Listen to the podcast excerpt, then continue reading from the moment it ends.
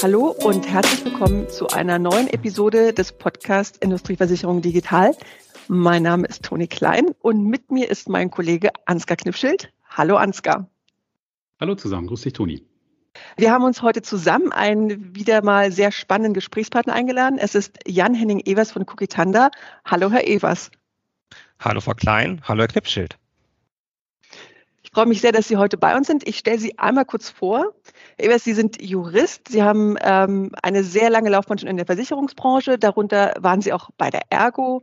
Sie sind im Schadenbereich und auch im Bereich Gutachten ein sehr gefragter Experte. Sie haben verschiedene geschäftsführende Positionen. Und seit dem Februar 2021 sind Sie jetzt Geschäftsführer bei Cogitanda Claims Services und Ihr offizieller Titel lautet Director Global Claims, weil Sie internationale Ambitionen auch haben. Ist das korrekt? Das ist korrekt. Wenn man bei Cogitanda arbeitet, ist das automatisch so, denn darauf ist das ganze Geschäft ausgelegt, was wir machen. Aber genau, das ist alles richtig wiedergegeben, ja. Super. Die Digitalisierung spielt ja auch in Ihrem Arbeitsalltag eine große Rolle. Und darüber wollen wir heute auch sprechen, über Digitalisierung und Industrieversicherungsbranche. Meine Einstiegsfrage an Sie wäre, was verstehen Sie denn eigentlich unter Digitalisierung? Was wäre Ihre spontane Eingebung dazu? Spontan wäre das papierlos. Ich glaube, das ist das, was man, wenn man über Digitalisierung spricht oder auch damit im Alltag zu tun hat, das, was einem am meisten begegnet, zumindest mal, wenn man ein gewisses Alter hat. Also ich kenne noch die Zeit, wo es auch Papierakten gegeben hat und die gibt es bei uns zum Beispiel heute nicht mehr. Und das ist mit Sicherheit ein sehr plastisches Bild, was man einfach bei Digitalisierung findet. Ansonsten ist es natürlich vor allem der Einsatz von Technik, um Prozesse effizienter, besser zu gestalten. Und die findet dann auf unterschiedlichen Ebenen statt. Die sieht man manchmal und manchmal sieht man die nicht. Also Schreibtische haben sich geändert. Da stehen jetzt hier bei mir 3 Bildschirme drauf. Das war früher auch ein bisschen anders. Sie sind auch schmaler geworden als vor noch ein paar Jahren. Aber manche Technik läuft im Hintergrund und die sieht man eben nicht. Also.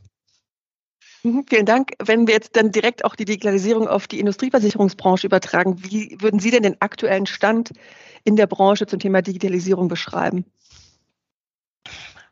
Ja, also wir haben ja zum einen ein Produkt, was Digitalisierung widerspiegelt. Das ist ja auch das, womit wir uns beschäftigen, das Thema Cyber. Die Digitalisierung in der Versicherungsbranche oder in der Industrieversicherungsbranche an sich, die wird ähnlich sein, wie es in der sonstigen Industrie auch ist. Dort gibt es einige, die dort sehr weit sind und es gibt einige, die, glaube ich, noch weit hinterherhinken. Das ist gerade ein ziemlich großer Transition-Prozess und gerade die großen Tanker haben natürlich dort eine viel größere Aufgabe als die kleinen Wendigen. Und das einmal durch die ganzen verschiedenen operativen Level durchzubekommen, ist mit Sicherheit eine große Aufgabe. Da sind noch nicht alle gleich weit. Mhm. Sind Sie denn zufrieden, wie es im Moment ist? Wir als Cogitanda sind insoweit damit zufrieden, weil wir glauben, dass wir weiter sind und das deshalb absetzen können. Nach außen hat sich mit Sicherheit für Kunden schon einiges getan, dass sie da beispielsweise digitale Abschlüsse machen können oder auch ansonsten auf Plattformen arbeiten können, die den Umgang mit Versicherungen einfacher macht. Ich glaube aber, dass im Hintergrund noch viele Prozesse noch sehr analog sind, beziehungsweise noch nicht durchdigitalisiert sind und das einfach dem Geschäft nicht zuträglich ist. Wie sehen Sie es denn in der Verteilung in der Branche, Herr Evers? Nehmen wir mal das Spiel Versicherer und Makler auf der anderen Seite, wenn wir mal diese beiden Parteien sehen, die ja auch verstärkt digital miteinander zusammenarbeiten wollen, zusammenarbeiten müssen. Wen sehen Sie da so aktuell gerade im Lead? Lässt sich das allgemein beantworten? Ich glaube, das lässt sich nicht allgemein beantworten. Es gibt mit Sicherheit die ganz, ganz großen globalen Makler, die natürlich die Power haben, auch wirklich große Digitalisierungsprozesse im eigenen Haus und in ihrer sonstigen Umgebung schlicht und ergreifend umzusetzen, weil sie einfach die nötigen Mittel haben und das auch tun. Ansonsten, da der Makler natürlich ein Bindeglied zwischen dem Endkunden und dem Versicherer ist, ist es natürlich auch da eine Aufgabe, Digitalisierung zu schaffen, aber das Hauptangebot muss ja dann auch von demjenigen kommen, der auch das Produkt anbietet und das ist dann der Versicherer. Wenn der es nicht anbietet, dann wird es in der Mitte dem Makler natürlich schwerfallen, ein analoges Produkt dann quasi umzudigitalisieren. Das stelle ich mir schwierig vor. Also da muss der im ersten Prozessschritt sozusagen muss das Digitalisierungsangebot schon kommen, sonst wird es am Ende kein ganzes digitalisiertes Produkt.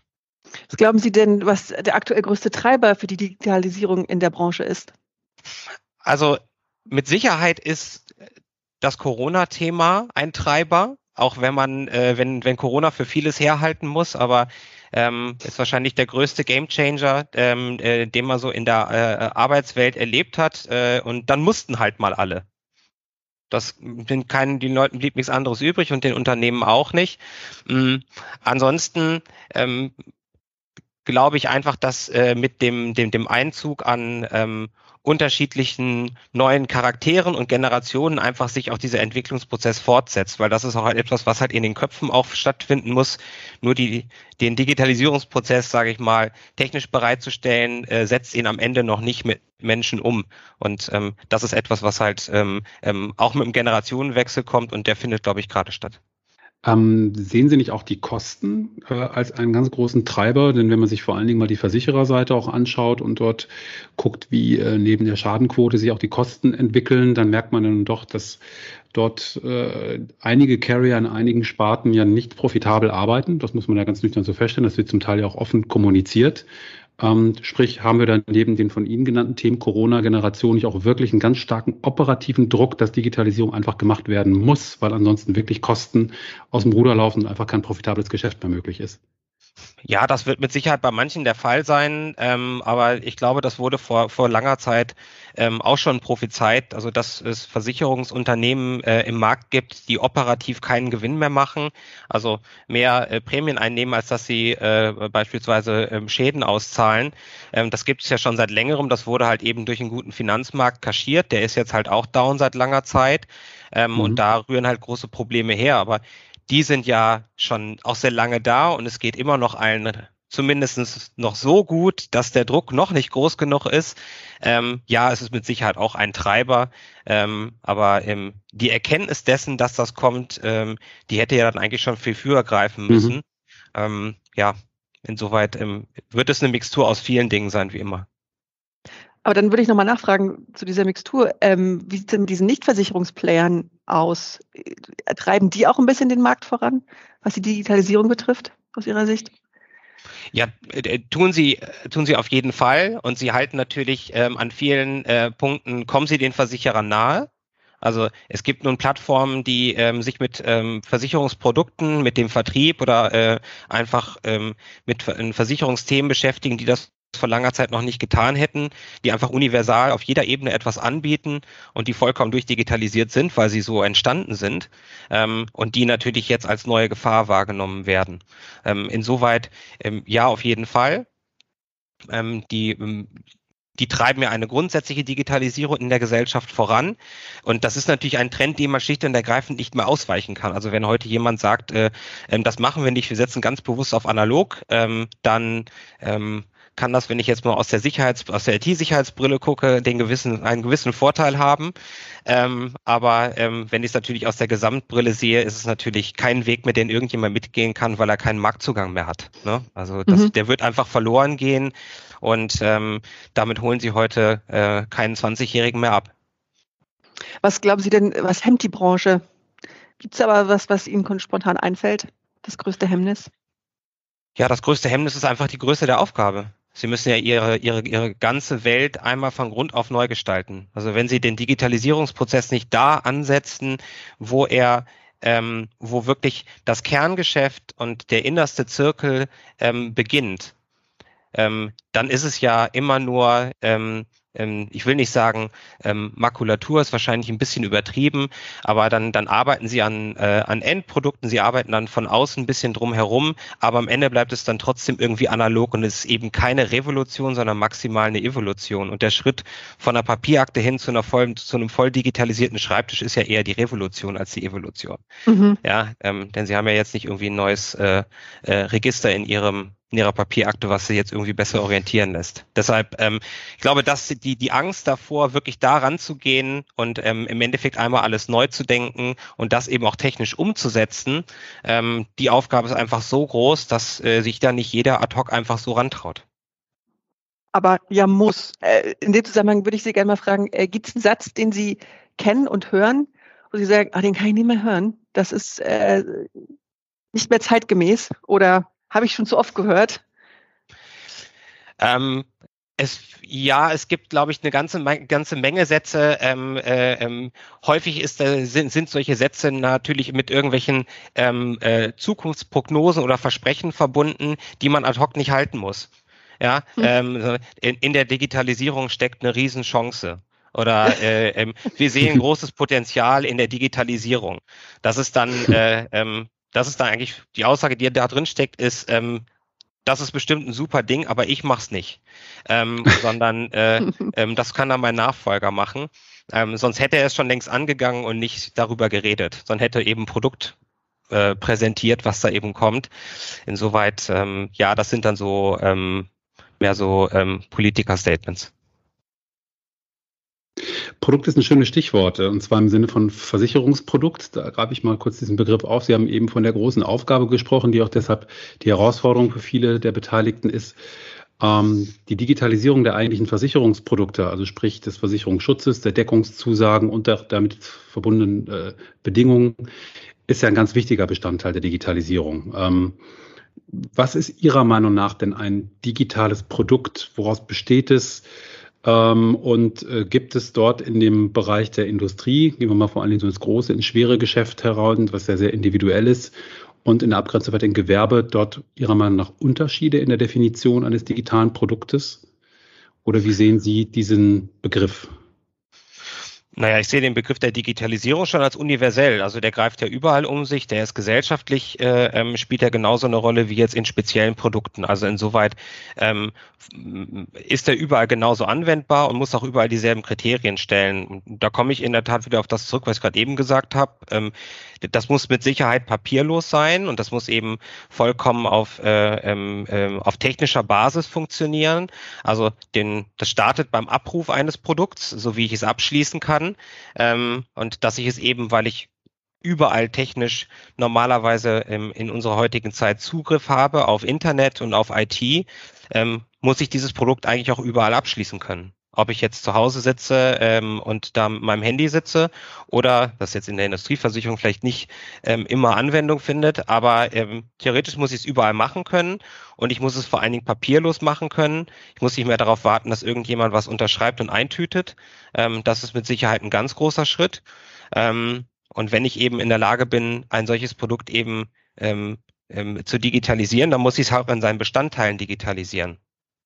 Dann darf ich halt nicht in der Underwriting-Abteilung wieder Papier wälzen und ausdrucken und unterstreichen, sondern da muss das Produkt an sich in seinen Bestandteilen digitalisiert sein, denn nur so kann ich natürlich dann auch die Individualisierungsmerkmale treffen, die man in der Industrieversicherung braucht, denn da muss man ja auf den jeweiligen großen Kunden so eingehen, wie er es benötigt, und dann kann ich die Segmente dort zusammenstellen. Ja, also ich sag mal, so einen digitalisierten Verschiebebahnhof zu haben, das stelle ich mir darunter vor, genauso wie ich auch digitalisierte Standardprodukte anbieten kann. Ja, aber das muss auch im Baustein selber digitalisiert sein, geht dann weiter über das Pricing, geht natürlich dann weiter, am Ende kommt es bei Schaden an, ja, und dass diese Informationen natürlich auch wieder zurückgeführt werden können, damit ich einen Kreislauf habe, der am Ende digital geschlossen werden kann. Ich erlebe im Bereich Industrie doch häufiger noch das Statement, dass gesagt wird, also je komplexer das Geschäft wird, vielleicht internationales Geschäft, Beteiligungsgeschäft, Exzedenten, kann man sich natürlich vorstellen, dass das auch beliebig komplex wird. Das kann man nicht digitalisieren. Und das Digitalisieren nicht im Sinne von papierlos, was Sie unter anderem gerade erwähnt haben, sondern auch, dass ich dort, Logiken, Bearbeitungslogiken bis hin sogar zu einer Dunkelverarbeitung überhaupt abbilden kann, aufgrund der Individualität und aufgrund der Komplexität. Wenn wir nochmal die Range aufmachen, im Privatgeschäft kann ich heute viele Versicherungsprodukte, Kfz, zum Teil sogar Kranken, vollautomatisch abschließen. Also ich kann Tarif berechnen, ich kann den Prozess durchlaufen lassen. Im Bereich Gewerbe sehen wir das ja auch immer stärker. Wo sehen Sie im Sinne eines Prozesses hier auch noch Potenzial im Industriebereich, dass man hier, ich übertreibe es mal ganz bewusst hier an der Stelle von dem hohen Ross, das kann man gar nicht digitalisieren, das ist so individuell und so komplex, das geht gar nicht, vielleicht auch doch ein bisschen runterkommen muss und zumindest Teile des Marktes auch ja, in eine solche automatisierte Bearbeitung überführen kann. Glauben Sie, dass es in die Richtung geht, auch im Industriebereich? Ja, es wird auf jeden Fall immer näher heranrücken, weil das einfach eine Entwicklung ist, die kann man einfach nicht aufhalten. Ich glaube, das hängt im ganz großen Maße von der Individualisierung des Produkts selber ab. Also wenn ich das schon eben im Underwriting-Prozess deutlich individualisiere, dann fällt es mir natürlich auch schwer, mit generellen Logiken, sei es Algorithmen und was auch immer, dort zu arbeiten, weil mir natürlich dann die vergleichbare Masse fehlt, an der sich das ja orientiert. Wenn es um um Dinge geht, die immer wieder erkennbar wiederkommen, also die messbar sind und die vergleichbar sind und aus der sich ja dann solche Logiken entwickeln lassen, wird das mit Sicherheit zumindest mal sekundierend dazukommen. Das glaube ich schon.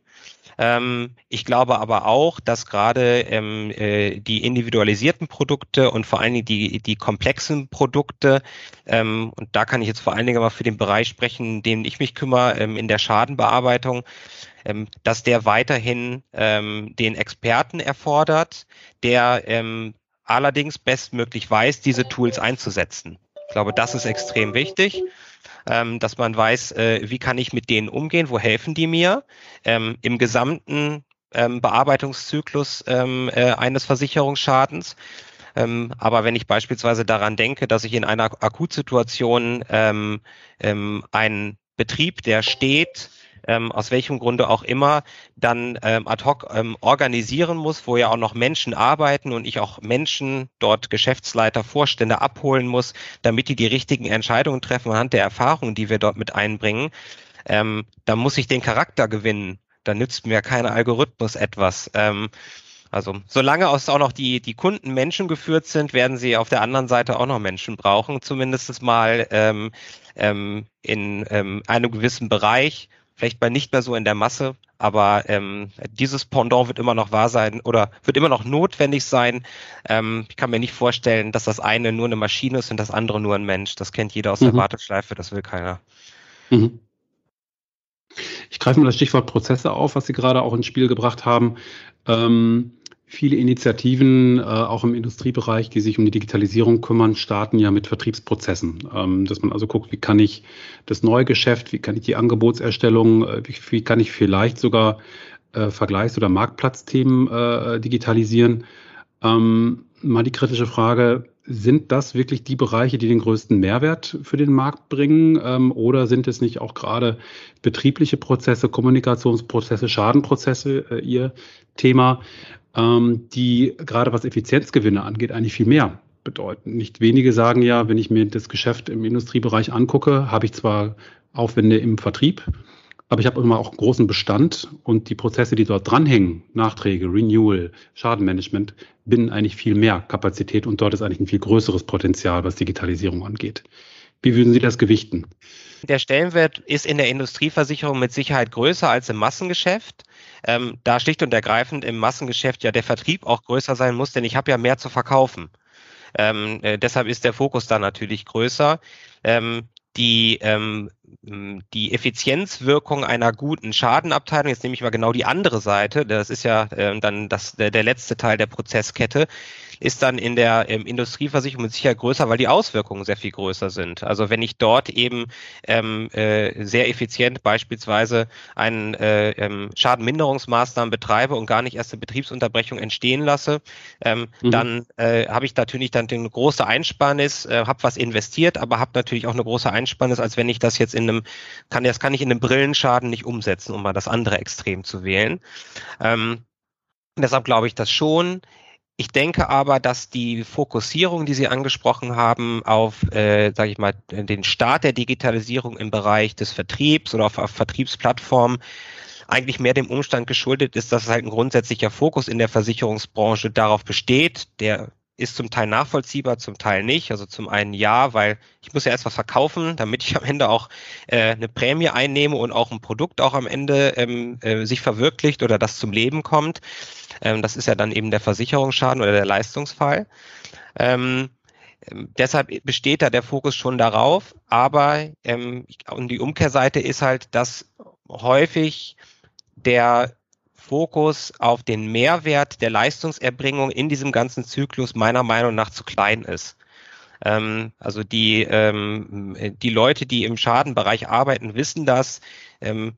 Dort kommt das Produkt das erste Mal zum Leben und dort entscheidet sich auch, ob das ein gutes oder ein schlechtes Produkt ist. Danach geht der Kunde oder bleibt der Kunde. Vorher eben nicht. Und alles, was man sich vorher überlegt hat, wird halt da auf die Nagelprobe gestellt. Und dann kann man gucken, ob das funktioniert. Wenn ich natürlich aktiv in den Leistungserbringungsprozess möglichst viel Effizienz, sei es durch menschliche Intelligenz oder durch künstliche Intelligenz reinbringe, dann reduziere ich meine Aufwendungen und erhöhe das Kundenerlebnis, wie es so schön heißt. Dieser Effizienzgewinn dort, der ist, glaube ich, in allen Sparten möglich. Deshalb ist der Mehrwert, dort genauso viel Digitalisierung reinzustecken, logischerweise mindestens genauso hoch. In den Branchen, wo der Benefit durch effizientes Arbeiten im Schadenbereich noch höher anzusehen ist als in anderen, und das würde ich in der Industrieversicherung so sehen, ist er dann natürlich noch größer. Jetzt kann man Digitalisierung ja einmal im jeweiligen Unternehmen betrachten, also beim Versicherer zum Beispiel, beim Makler für sich, dass dort die Prozesse intern digitalisiert noch optimiert werden. Spannend wird es aber ja auch, wenn wir jetzt mal überlegen, wie die Unternehmen miteinander kommunizieren, Daten austauschen, weil das ja auch ein nicht unerheblicher Aufwandstreiber ist, ne? Wir denken an Risikofragen mal hier oder auch beim Thema Schaden, was Sie gerade ansprechen, der Leistungserbringung. Wenn vielleicht zuerst der Makler angesprochen wird, das aber dann ja an den Versicherer zur Regulierung weitergegeben werden muss, wenn dann noch entsprechende Experten, vielleicht Gutachter mit involviert sind, dann geht es ja um viel, viel Datenaustausch. Und da landen wir automatisch bei dem Thema Standardisierung. Wie können wir Daten dann auch standardisieren, damit nicht jeder unstrukturierte Daten übermittelt, per E-Mail im Worst Case, sondern wirklich auch in einem gewissen Raster, sagen wir mal. Stichwort Bipro ist auch so langsam im Industrieversicherungsbereich angekommen. Wie sehen Sie das? Glauben Sie in diesem komplexen Geschäft an solche Standardisierungsversuche, an solche Initiativen? Braucht man die überhaupt? Oder knüpft ein bisschen meine vorherige Frage an, ist es zu komplex, ist die Stückzahl zu gering, als dass man hier wirklich von der Standardisierung profitieren kann? Ich glaube, man sollte es nicht unversucht lassen, also das irgendwie kategorisch vom Tisch zu fegen, weil man sagt, das lässt sich da nicht anwenden, das ist, glaube ich, der falsche Weg. Also das kann da einen Mehrwert haben. Ich glaube, das ist insbesondere ein sehr, sehr, ich sag mal, das Thema Datenreinheit, was ja da eine Rolle spielt, denn nur wenn ich reine Daten habe, die immer wiedererkennbar gleich sind, beziehungsweise dort eben sich keine Fehler einschleichen, dann kann ich sie natürlich auch gut messen und auswerten und benutzen. Ich glaube, dieses Thema spielt insbesondere bei den internen Themen eine Rolle, bei dem ganzen Management Information Reporting. Das ist, glaube ich, da ist das sehr, sehr wichtig und da müssen die Daten auch rein sein. Die Daten, die man im Schadenprozess selber, klar, wenn ich etwas melde, dann kann ich über Meldemasken, wie auch immer, oder gewisse Vorgaben, kann ich das auch machen.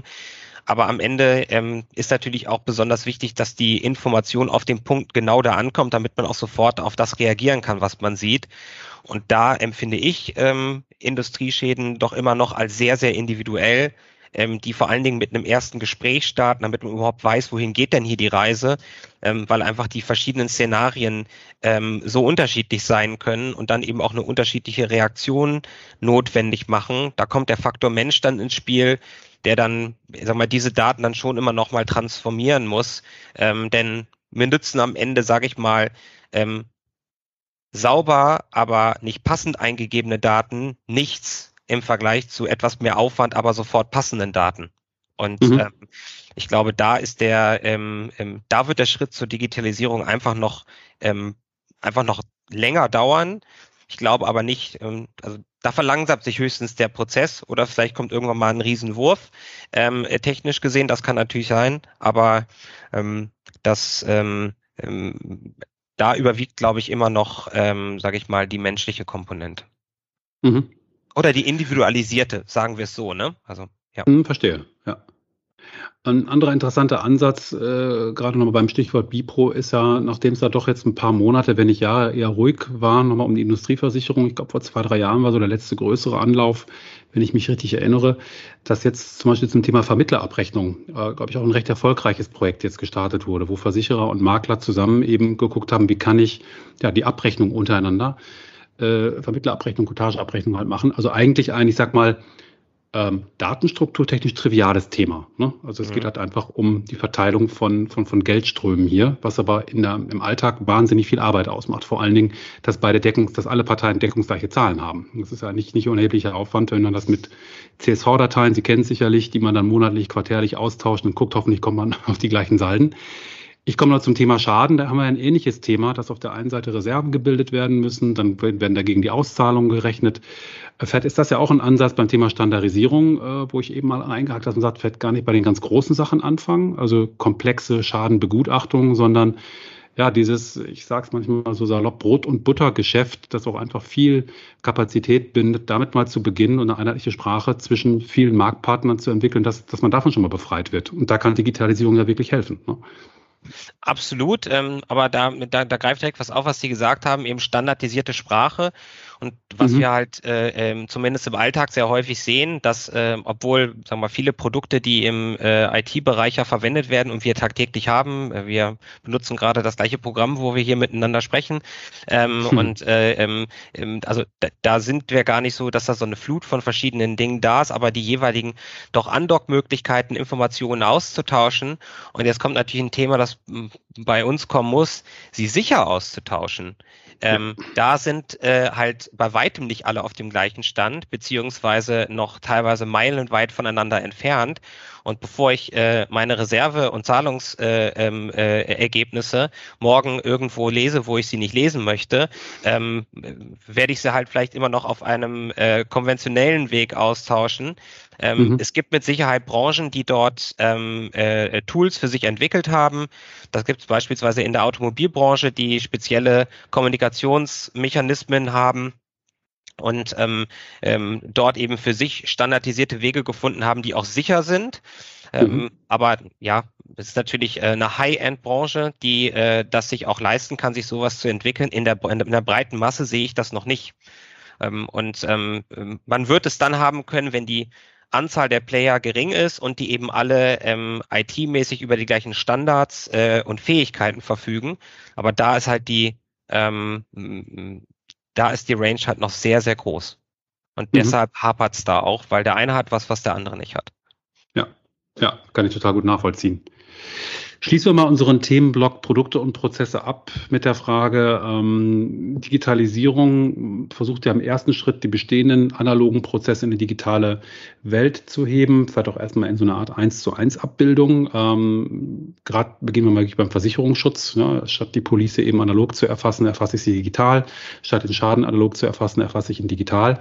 Aber gleichzeitig bietet ja die Digitalisierung in der Geschwindigkeit und auch in der Automatisierung das Potenzial, ja, das Verständnis um eigentlich ein Versicherungsprodukt, also den Leistungserbringungsfall, wie Sie ihn eben genannt haben, wird auch zu ändern. Ich denke an Laufzeiten, jährliche Verträge, können es nicht situative Verträge sein, können Policen unabhängig vom eigentlichen Schadenfall parametrisch geregelt werden. Einfach nur um 2 Stichworte zu nennen, um zu sagen, kann sich nicht durch Digitalisierung das Verständnis des Versicherungsprodukts grundlegend wandeln? Wie sehen Sie das? Glauben Sie, dass im Industriebereich, machen wir einen großen Zeithorizont, 10 Jahre, hier sich auch was tut? Oder ist die Denke, ich kaufe mir bestimmte Deckungen, Versicherungsschutz ein, mache das in der Regel über ein Jahr, ist die so fest verankert in der Branche und in ihren Zyklen, dass das erstmal so bleiben wird?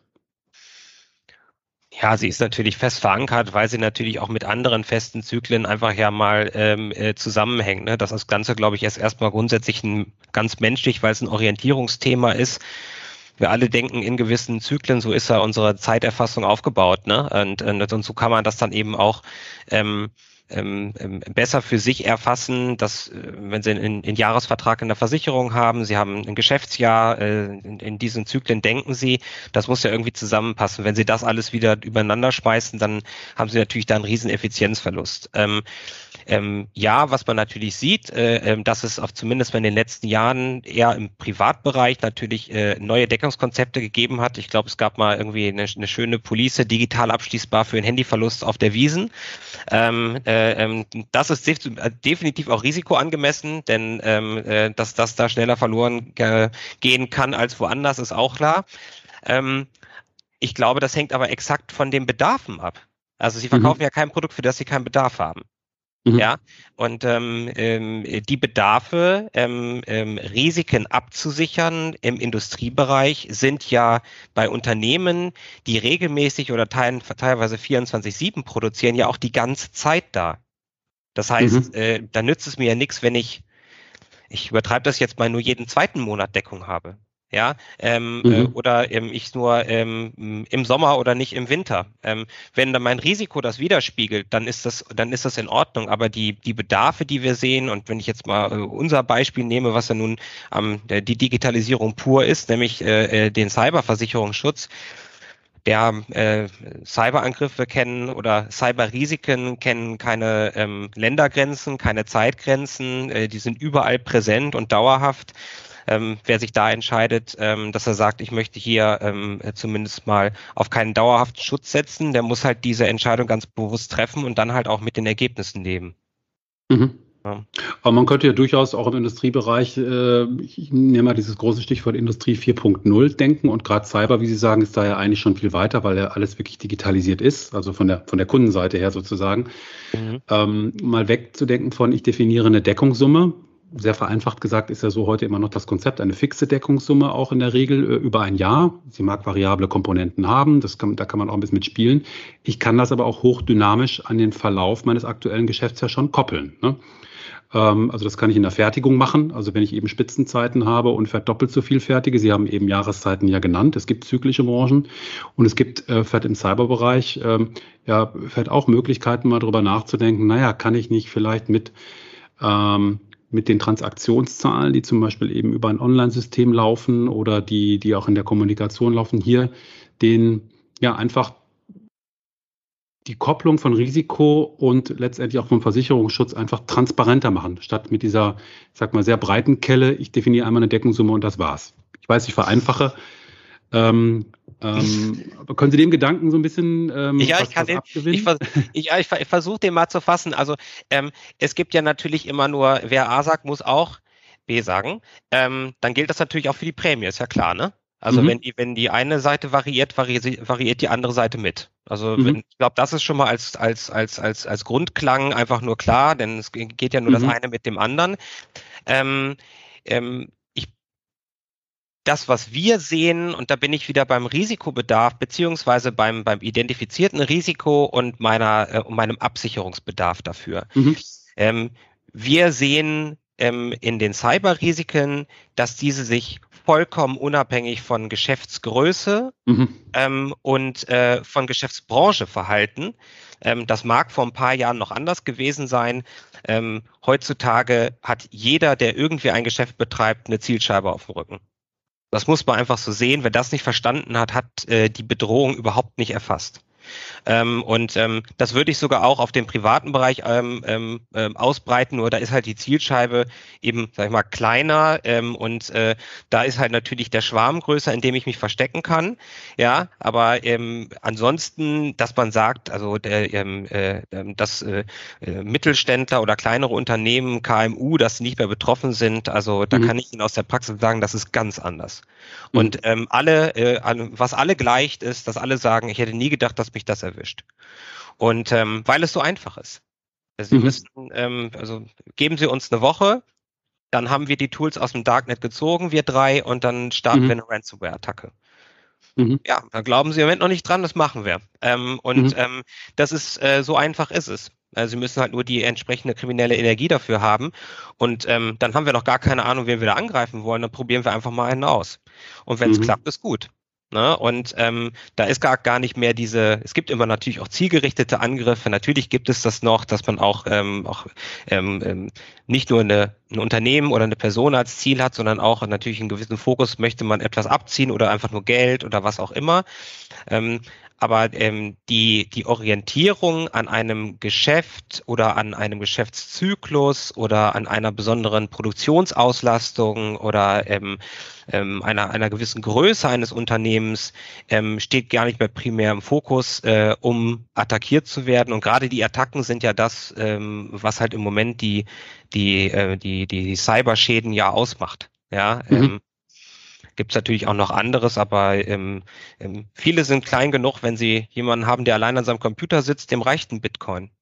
Und wenn der 50 Leute hackt, dann und die Hälfte davon klappt, ja, ist doch gut. Also nur das ist kein Stress für den. Ne? Also deshalb ist da, um da die Kurve zu kriegen zu dem, was Sie gesagt haben, der Bedarf, wenn er das widerspiegelt, dass er punktuell wird, wie das Handy auf der Wiesen, dann ist das auch etwas, was auch angenommen wird. Das sehe ich aber eben in vielen Risiken und bei Feuer ist das ja genauso, klassisches Industrierisiko. Warum sollte das nur für eine gewisse Zeit gelten? Punktuelle Policen sieht man ja für gewisse Zeitabschnitte, ob es jetzt beispielsweise eine Bauleistungsversicherung ist, da habe ich eben für einen gewissen Zeitraum eben eine Deckung, die ich dort eben brauche. Das macht dann Sinn, aber die Einschränkungen auf der Zeitebene beispielsweise oder mit einem unterschiedlichen Deckungskonzept, da muss ich schon sehr viel in einem Unternehmen wandeln, dass ich sage, ich habe das Risiko nicht mehr oder es ist ein substanziell Neues dazugekommen oder ich muss meins aufstocken. Da würde ich eher bei einer Anpassung drüber sprechen, dass man sagt, ich bewege mich in der gleichen, im gleichen Deckungskonzept, aber ich möchte das unterjährlich einfach anpassen und sagen, ich habe mehr Bedarf. So, und dann, wenn ich das Produkt digitalisiert habe, dann kann ich natürlich auch sofort die Prämie anpassen. Also das ist technisch dann problemlos möglich.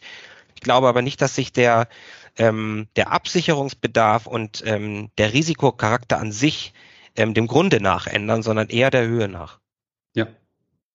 Ja, also das kann ich total nachvollziehen. Ich glaube, das Risiko selber ist da schlecht steuerbar. Sie haben eben ja schon den Vergleich mit anderen Risiken genannt. Mir fiel eben noch an Naturkatastrophen. Das ist ja ähnlich, völlig unabhängig vom Unternehmen, von der Unternehmensgröße, von der Ausrichtung her kann halt eben die Flut kommen, wie vor kurzem gesehen. Wir hatten Herrn Dr. Paus von der Kölner Assekuranz hier, der über das Thema mit uns sich so ein bisschen unterhalten hat. Und bei Cyber, ich teile da Ihre Einschätzung, ist das ja ähnlich. Da ist vielleicht noch die Attraktivität des Opfers sozusagen vielleicht noch ein Parameter. Ne? Da ist der Privatmensch wahrscheinlich auch einfach für die entsprechend kriminellen Kollegen da nicht so spannend. Aber die Höhe der Deckung, dass man die vielleicht anpasst und sagt, ich bin eben im Saisongeschäft, wenn ich jetzt hier einen Tag Ausfall habe von meiner kompletten IT und ich bin saisonal im letzten Quartal, da mache ich 90% meines Umsatzes, da vielleicht variabel drauf zuzugehen, könnte eine interessante Idee sein, die man mit digitalen Produkten natürlich dann vielleicht eleganter und bedarfsgerechter steuern könnte. Ne? Nur mal so als Idee. Ja. Richtig, wobei, da greife ich gerne das Thema jetzt der Naturkatastrophe auf. Die kommt ja plötzlich. Ne? Die ist ja meistens von einem gewissen Ereignis abhängig und die kommt ja dann plötzlich. Die steuern sie halt nicht. Die Cyberattacke, die wird aber vom Hacker gesteuert. Wir sehen, dass die Hacker sich teilweise Wochen bis Monate lang in den Netzwerken befinden und da einfach nur rumsitzen, beziehungsweise sich die Option selber eingebaut haben, dort tätig zu werden, wenn sie das wollen. Das heißt, dort lassen sich teilweise forensische Spuren über lange Zeit zurückverfolgen, oder zumindest mal die Möglichkeiten dazu. Wenn sie das sehen, dann hängt die Verschlüsselungsattacke, beispielsweise nehmen wir mal als schlimmste Form, ganz individuell von einer Person ab, nämlich wenn der das startet. Deshalb wir sagen bei uns, Schäden kommen nicht rein, montags von 10 bis Donnerstag 17 Uhr und dann geht's los. Der letzte Schaden, der bei uns reingekommen ist, war Sonntagabend 17 Uhr. Das heißt, das hat ja einen Grund. Ne? So, und deshalb muss man bei dem Risiko zumindest sagen, aber bei anderen Industrierisiken eben, die von nur Naturkatastrophen abhängen, ähnlichem, ist das was anderes. Da könnte man über Saisonales nachdenken. In einer krassen Ausführung beispielsweise, habe ich Hurricane Season oder nicht? Ne? Mhm.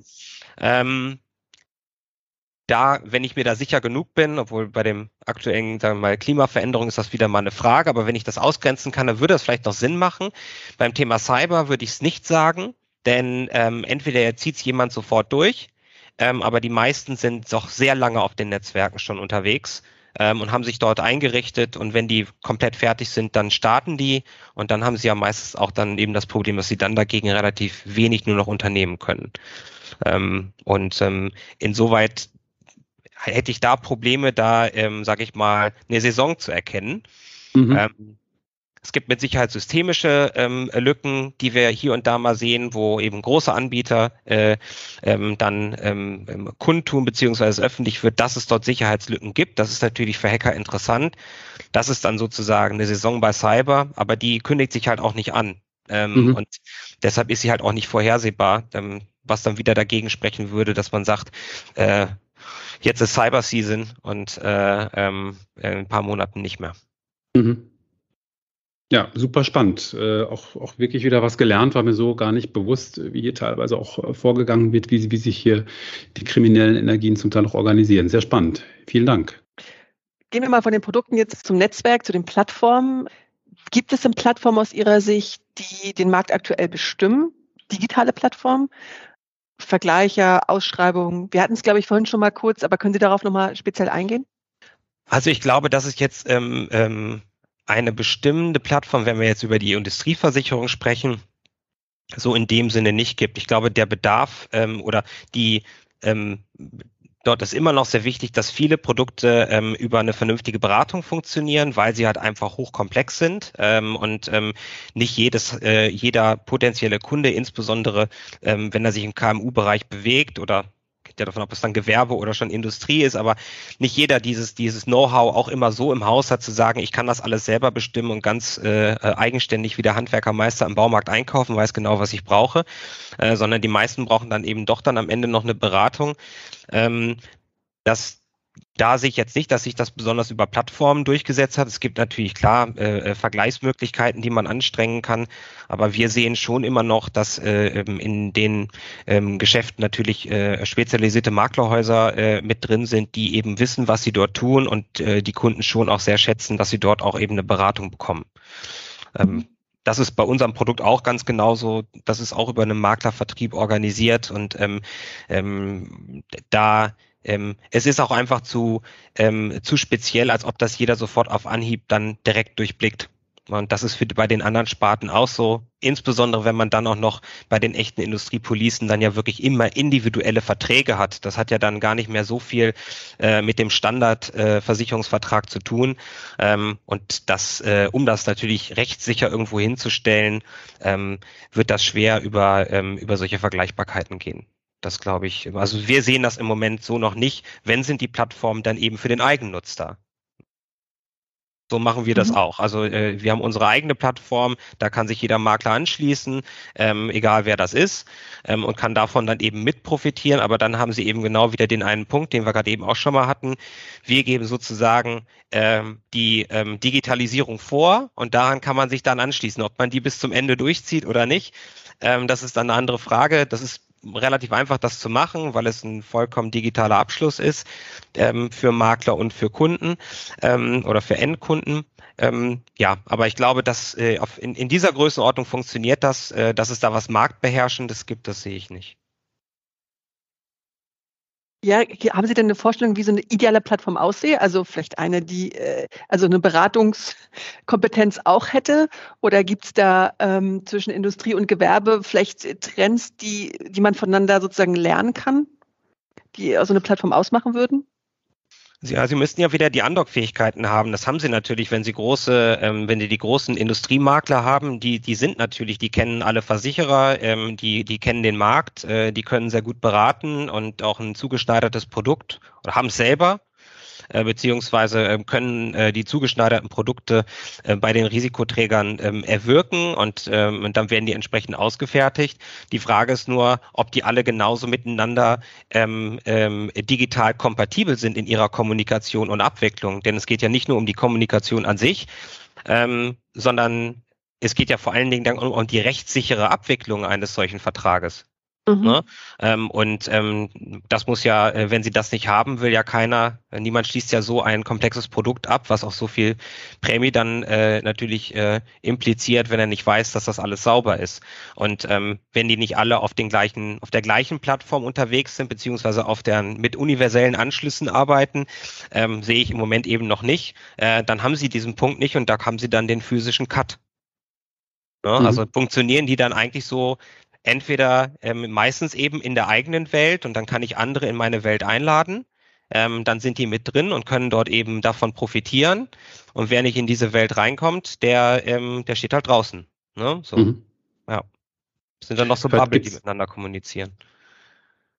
Genau, vielleicht gibt es da aber auch einen anderen Begriff von Plattform, als wir ihn vielleicht so vom Privatkundengeschäft kennen oder eben sogar aus der E-Commerce-Welt, die großen Player, die natürlich immer wieder zitiert werden von Amazon, Google und Co., nämlich Plattform wirklich eher als Infrastruktur, als technischen Austausch. Ich nehme ja die Analogie E-Mail, E-Mail als Plattform. E-Mail hat uns ermöglicht, innerhalb relativ kurzer Zeit, ich meine, es waren letztendlich dann doch vielleicht 5 bis 10 Jahre, bis die Durchdringung signifikant war, das vergisst man ja immer ganz gerne, wenn das so in den 90ern oder 2000ern dann so losging.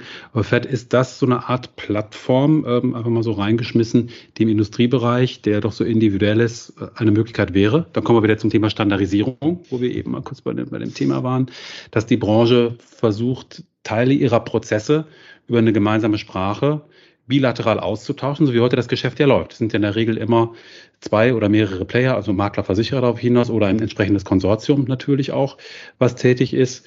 Und die Kernaufgabe ist ja, den Informationsfluss zwischen diesen Playern halt einfach zu optimieren. Es braucht nicht zwingend diesen einen großen marktbeherrschenden Player.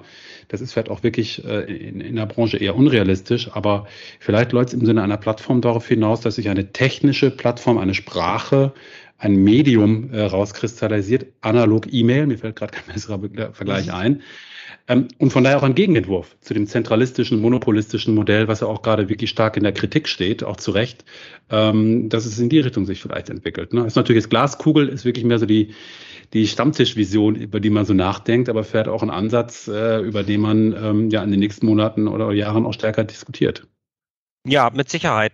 Und den sieht man ja auch. Also ich nehme das Beispiel von gerade eben, Kommunikation in der Automobilindustrie, die haben sich ihre eigenen Kommunikationswege gebaut, die, und das ist das entscheidende Stichwort bei dem Ganzen, denn wir reden ja hier nicht darüber, dass sie hier irgendwie ein Kuchenrezept austauschen, sondern hier ist ja wirklich Intellectual Property unterwegs, die ja nun ein sehr, sehr hohes Gut darstellt, für viele das Höchste. Und hier werden Geschäftsgeheimnisse natürlich getauscht, vertrauliche Unterlagen. Es geht um Sicherheit. Und sie müssen den Sicherheitsstandard haben, dass das auch wirklich so ist. Und wenn man das Thema E-Mail, gucken Sie mal, wie viele Disclaimer Sie unten in der E-Mail-Kommunikation haben, wo drin steht, dass das keine verschlüsselte Nachricht ist. Und Sie schreiben ja trotzdem alle miteinander. Da sind wir wieder halt dann diejenigen, die im großen Schwarm sind. Ja, aber die Haupt 40% der Cyberursachen sind Phishing-E-Mails. Also, ja, weil hier leider. Also Sie werden das immer an das Thema Sicherheit koppeln müssen, wenn Sie über ein Geschäftsthema sprechen. Da kommt man nicht drum rum und dort gibt es im Moment schon Lösungen, die da sind, aber solange die eben nicht, solange die wirklich abgesichert sind und da auch eben rechtssicher funktionieren, werden Sie natürlich am Ende immer irgendwo ein logisches Ende haben und dann doch wieder den physischen Cut haben. So, also man kann sich da annähern und möglich ist das mit Sicherheit. Da ist aber eine gewisse Vereinheitlichung, glaube ich, für notwendig, die halt eben das entsprechende Sicherheitsniveau ermöglicht. Und da müssen ja auch alle mitmachen wollen. Ne? So, und dann, das sieht man ja im Moment jetzt noch nicht.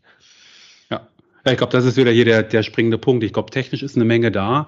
Gehen wir mal vielleicht von E-Mail, wie gesagt, ja ein historisches Beispiel und nimmt auch immer noch Lücken, wie Sie zu Recht sagen, hat sich ja auch technisch eigentlich gar nicht weiterentwickelt in den letzten 20 Jahren. Wir haben immer noch die gleichen Sicherheitsprobleme, die Sie angesprochen haben. Aber gehen wir nur mal als Analogie auf die Messenger, die heute da sind, von WhatsApp bis Signal und Telegram und wie sie alle heißen. Und ich will jetzt gar nicht darauf hinaus, dass Industrieversicherung über dieses Messenger läuft. Das ist utopisch, aber sie sind sicher.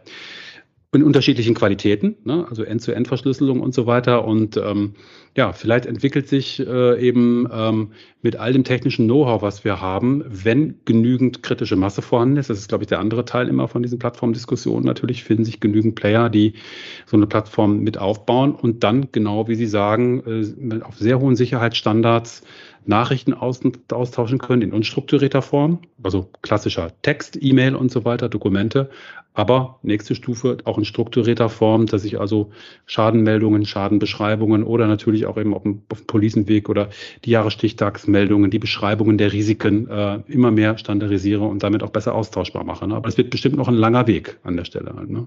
Ja, es wird ein langer Weg, der halt eben gewollt sein muss. Ich glaube, das ist es. Also ich glaube, dass man technisch schon sehr, sehr viel machen kann, aber dafür muss man auch Bereitschaft haben, wenn Sie das marktübergreifend oder, sage ich mal, marktbestimmend sehen wollen, dann brauchen Sie auch eine marktbestimmende Kennzahlgröße an Leuten, die da mitmachen. Wenn die sich nicht zusammenschließen, ne, und dann haben Sie vielleicht auch noch andere rechtliche Themen, wenn sowas passiert, dass man nicht andere vom Markt ausschließt. Das darf dann ja auch nicht passieren, wenn ich meine Lösung anbiete. Das sieht man ja auch bei den großen Tech-Unternehmen, dass denen das zumindest vorgeworfen wird, dass sie so marktdominierend sind, dass wir eben keine anderen Anbieter mehr hat oder sich alle dem unterwerfen müssen, gewissen Verkaufsplattformen beispielsweise. Ich glaube, das ist ein Punkt, und da stellt sich ja die Frage, wie würde man das so organisieren, dass man auf der einen Seite den freien Warenverkehr oder die Informationsfreiheit so gewährleistet und trotzdem aber das Sicherheitsniveau hat, dass man solche Informationen austauschen kann, und das findet im Moment halt einfach seine logischen Grenzen, ja. Da geht's gerade, wenn ein Wert dahinter steckt, das tut es in der Industrieversicherung, natürlich die Sicherheit vor. Und dann finden sich eher Insellösungen gewisser Branchen, dass sie sagen, okay, gut, die sind uns wichtig, mit denen brauchen wir schnell einen sicheren Austausch, mit denen bauen wir das selbst und mit den anderen machen wir es halt einfach nicht. Ne?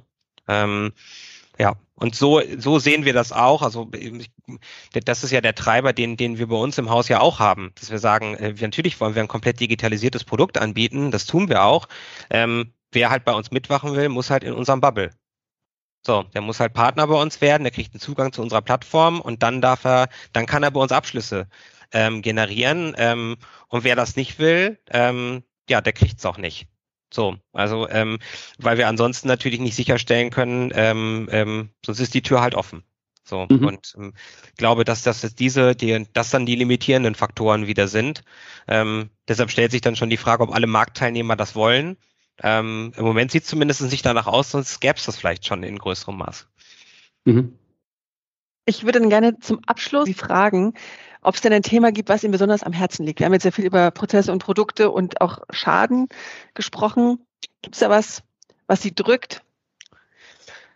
Da kann ich zumindest mal auf meinen Bereich gucken, auf den Bereich Claims, denn den beobachte ich nun ziemlich genau schon seit längerer Zeit, und ja, ich glaube, dass da können wir auch was aufgreifen, was wir schon am Anfang der Sendung hatten, dass, glaube ich, der Digitalisierungsgrad dort noch am meisten ausbaubar ist. Also es gibt mit Sicherheit schon manche Spezialisten, die das ganz toll machen und die dort auch, die das Potenzial dort erkannt haben. Bei manchen ist es noch nicht so.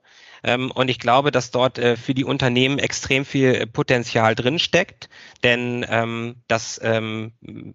wenn ich am Ende wieder den Kostendruck senken will, und dann greife ich noch ein anderes Thema auf, was wir gerade eben hatten. Ich habe Kostendruck, damit ich meine Digitalisierung vorantreibe, weil ich vielleicht nicht mehr diese Ergebnisse in meinem reinen Geschäftsmodell erziele und sie auf dem Finanzmarkt auch nicht mehr erzielen kann. Dann stellt sich halt die Frage, ob ich das eben nur oben über den Preis mache oder ob ich nicht mal gucke, ob ich am hinten weniger ausgeben muss, indem ich einfach eine effizientere Schadenbearbeitung auf die Beine stelle. Und ja, hier gibt's viele Mechanismen, wo Digitalisierung sehr viel unterstützen kann, sehr viel helfen kann. Das ist etwas, da würde ich mir manchmal wünschen, dass die Schadenseite mehr wirklich als Leistungserbringer und natürlich auch als Effizienzbringer gesehen werden kann, als einfach nur der Bereich, der in der Funktionskette hinten, sag mal, das Geld ausgibt. Denn das Einsparpotenzial, ohne an die wirklich an das Versicherungsversprechen ranzugehen, ist bei den Versicherern, glaube ich, noch sehr groß. Vielen Dank, Herr Evers. Vielen Dank, Ansgar. Das war ein tolles Gespräch, sehr intensiv. Ich freue mich, dass wir das heute miteinander machen konnten und hoffe, wir sehen uns bald wieder und sprechen vielleicht nochmal zum anderen Thema miteinander. Ja, vielen Dank für die Möglichkeit. War ein super Austausch und ist ein sehr, sehr schönes Format. Und ich bin froh, dass ich ein Teil davon sein konnte und vielen Dank. Danke an alle. Tschüss, bis demnächst. Tschüss.